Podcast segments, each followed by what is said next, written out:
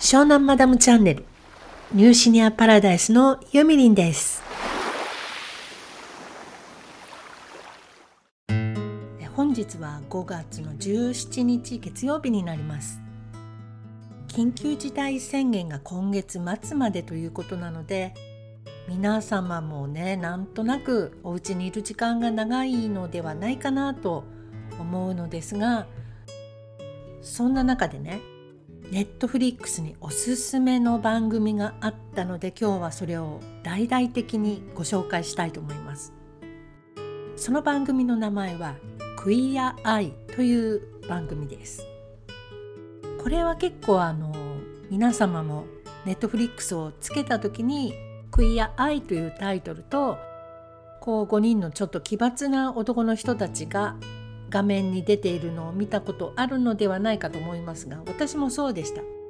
であらすじ的なところを読むとこうなんかちょっとイケてない人を変身させる番組的に書いてあったのであんまりいいかなと思ってよくありがちなね変身させる番組なのかなと思って見てなかったんですけどちょっと前に数日前になんとなしに見てみたんですよ。そしたらねもうただの返信番組じゃなかったというかその依頼者の人を心の底からチェンジさせちゃうの。でねその番組はファッションやインテリアなどその道のプロフェッショナルな仕事をしている5人のゲイの人たちが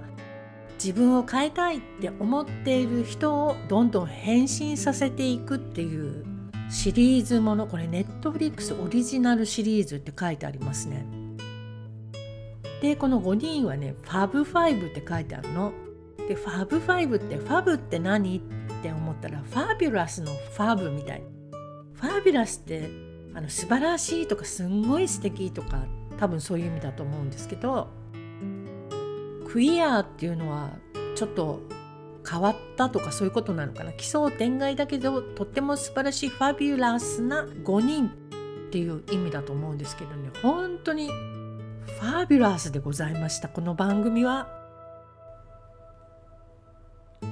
この番組はね依頼者のお家まで入り込んでまずお家のライフスタイルを徹底的にチェックして服装から食べ物から考え方から人との関係から全部お話聞いてあげてでそこからね解決してあげていくのね。で何がそんなに感動するのかなっていうと心に響くのね彼らの言葉が。びっくりしちゃったことが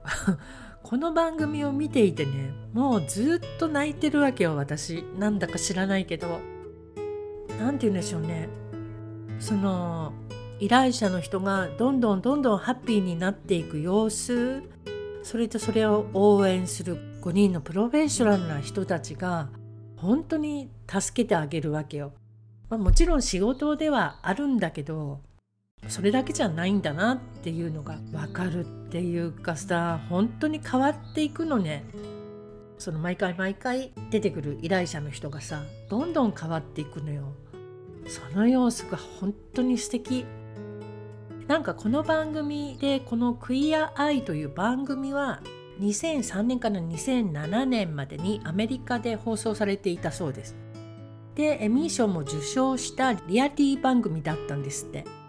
でこれのリブート版がこの度ネットフリックスから登場したっていう感じなのかな。私が見たのは多分ねあのシーズン5とかその辺から見てしまったようでで今日からシーズン1からちゃんと見ようと思うんだけどなんでこの5人の人たちがこんなに説得力のある様子で依頼者の人たちに寄り添ってこう変革していくことができるんだろうって思ってねいろいろ調べてみたんですけど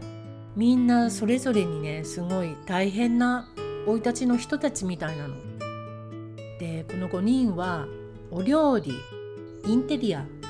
カルチャー美容ファッションこの5分野のプロフェッショナルの人たちなのね。その5人をの人たちがどんな人たちなのかっていうのをちょっとご紹介していきたいと思います。まず、えー、お料理とワイン担当のアントニーさん。この方はこの番組のオリジナル版でパーソナルシェフを務めたこともある方だそうです。アントニーさんってすっごいねイケメンで素敵なんですけどでこのアントニーさんは食とワインのエキスパートとして番組に出てくるんだけどシェフになるための専門的な教育は何にも受けていないそうです。でだけどなんか料理番組などでいろいろアシスタント的なお仕事をしていたみたいなのねお料理の。でこの方はポーランドの方でお父さんがものすごく厳しくってゲイには本当に理解のない方で18歳の時にもう無一文同然で追い出されたみたいなのね。でそこから自分の力で仕事を得て今日に至ってるみたいなんですけどそんな状態でお家を出されたのに大学で心理学までお勉強してねだからあの依頼者の人たちに寄り添うことができるのかなって見ていて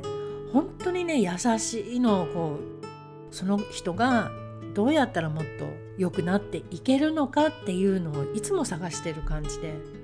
で確かにお料理もすっごく簡単で誰でもできそうなものなのねそしてすっごく美味しそうだしとにかくビジュアル的にも素敵なアントニーなので、えー、それだけでも楽しいかもしれないです。で次インテリア担当のボビーさん。このボビーさんはテキサス州生まれミズーリ育ち。教会に通っていた頃にゲイを否定的に語られたことから僕をゲイにしないでと泣きながらお祈りしたこともあるそうです。この方は温厚でこうすんごくあったかいね樹木のような感じの方っていうのかな。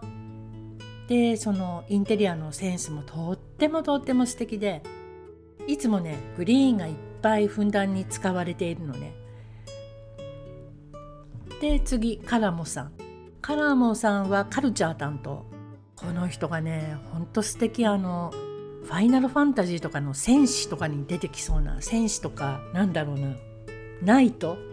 とかね。そういう感じの役回りがぴったりというか。この方は心理面を担当するというか心の在り方とか人間関係とかその辺をね担当してくださる方なのね。依頼者がどんなことを打ち明けても全部本当に温かい目で受け止めてこの場合の問題はここにあるんじゃないかっていうことをね提示してそしてうまいこと解決に導いてくれる人とっても素敵ですこの方も。で次はジョナさん。えこのジョナさんはいつもねヒールを履いていてすごい可愛らしいのね。動きもこうアクションも女性みたいな感じで。で今ちょっといろいろ調べていて分かったんですけど男性でも女性でもないことをクイアっていうのか。LGBTQ の Q だあそっかそっかそういうことなのかな。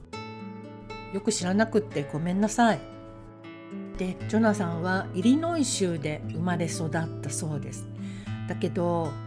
でちっちゃい頃からメイクアップをするのが大好きだったんだけれどもお父さんが否定的でで結構教会でそ凄惨ないじめに遭っていたと書いてありますね。でもすんごくね明るくって可愛い方なんですけどジョナさんは瞳がすっごくね優しくって繊細な感じの瞳をしているの。そこがとっても素敵です。えー、そして次がで最後に、えー、タンですね。ファッション担当のタン。彼はイギリス生まれのパキスタン人です。でとっても厳格な同性愛を否定するイスラム教の環境で育ったそうです。でもお父さんが本当にもう同性愛なんて絶対認めないということで結構ここがショッキングなんですけどお父様が早くにね亡くなられたそうででそのおかげで自分がねダメにならずに済んだみたいなことを読みましたこの方はイラストレーターであるロブ・フランスさんと2013年に結婚してここからずっともう仲良く暮らしてるみたいですね。はいこんなそれぞれのね試練の多い人生を送ってきた5人だからこそ説得力のあるアドバイスができるんではないかと思います。もう本当にね見ていて号泣毎回毎回。で昨日たまたま見てたのがそのファブファイブの5人の日本版っていうのがあってナビゲーターが水原希子ちゃんなのね。で日本人のいろんな人たちで日本のいろんな人たちを変えていく回があるんだけどその中にねホスピスを運営している50代の女性の方が出てきたの。その方はご自分のお姉さんをがんで亡くされてお姉さんは病院ですっごくいろんな管をつけてね帰ってくることもできずに病院で亡くなってしまったんですって早くに。でその時にもっとお家に帰りたかったんじゃないかとか何もしてあげることができなかったっていう思いからホスピスを立ち上げて日々大変な人たちのお世話に奮闘してるようなんですが自分に対してはもう本当に捨て身というかもう女を捨ててるみたいな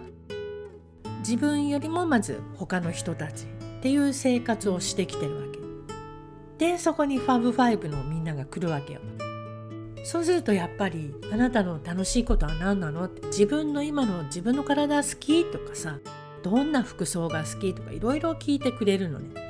でちょっとずつちょっとずつもうお家もガラッと変わってよく日本のお家にありがちなごちゃごちゃごちゃっとした日常生活が丸出しみたいなお家よくあるじゃないですか。別にバカにしてるんじゃないですけど私はねそういうの本当にダメなのね。そういう中では暮らせないというか日常生活だけど日常生活が見えないような自分の好きなものに囲まれたお部屋が好きなのね。私のお家も結構ね急に人が来ても OK なぐらい快適に暮らしてるんですけどまあとにかくねその方のお家はごちゃごちゃしていてご自分ももうゆったりとした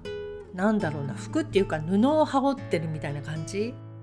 でその方は私とほとんど年が変わらないのにものすごくおばあちゃんみたいに見えちゃってたのね。でその人がどんどんどんどん変わっていったの。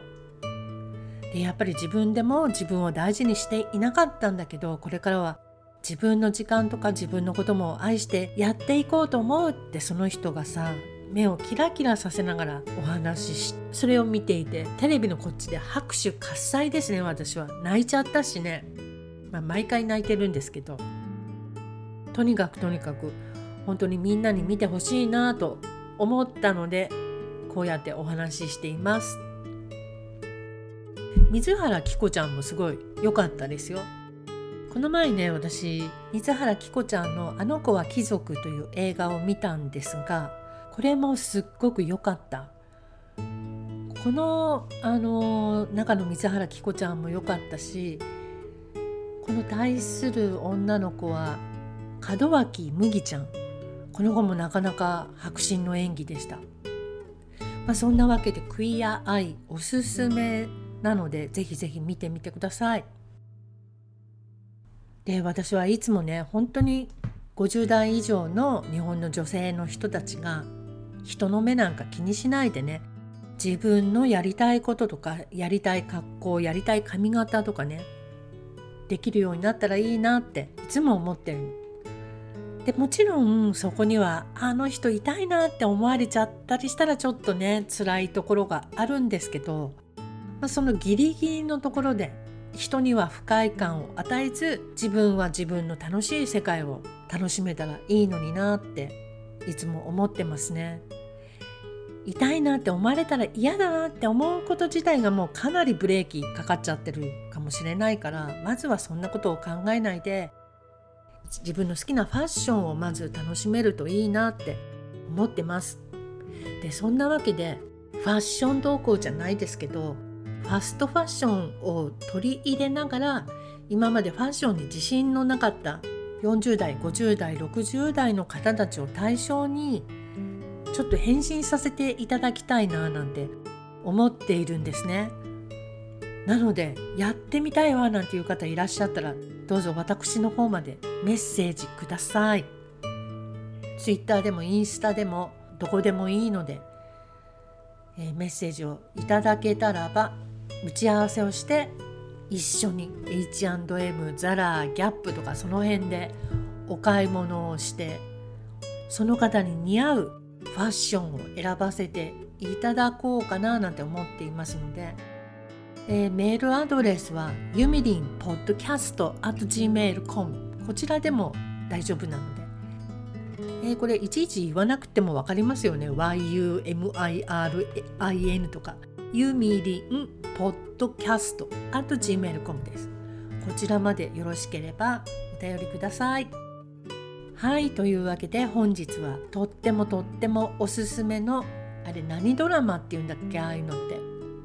バラエティショークイアアイをご紹介いたしました。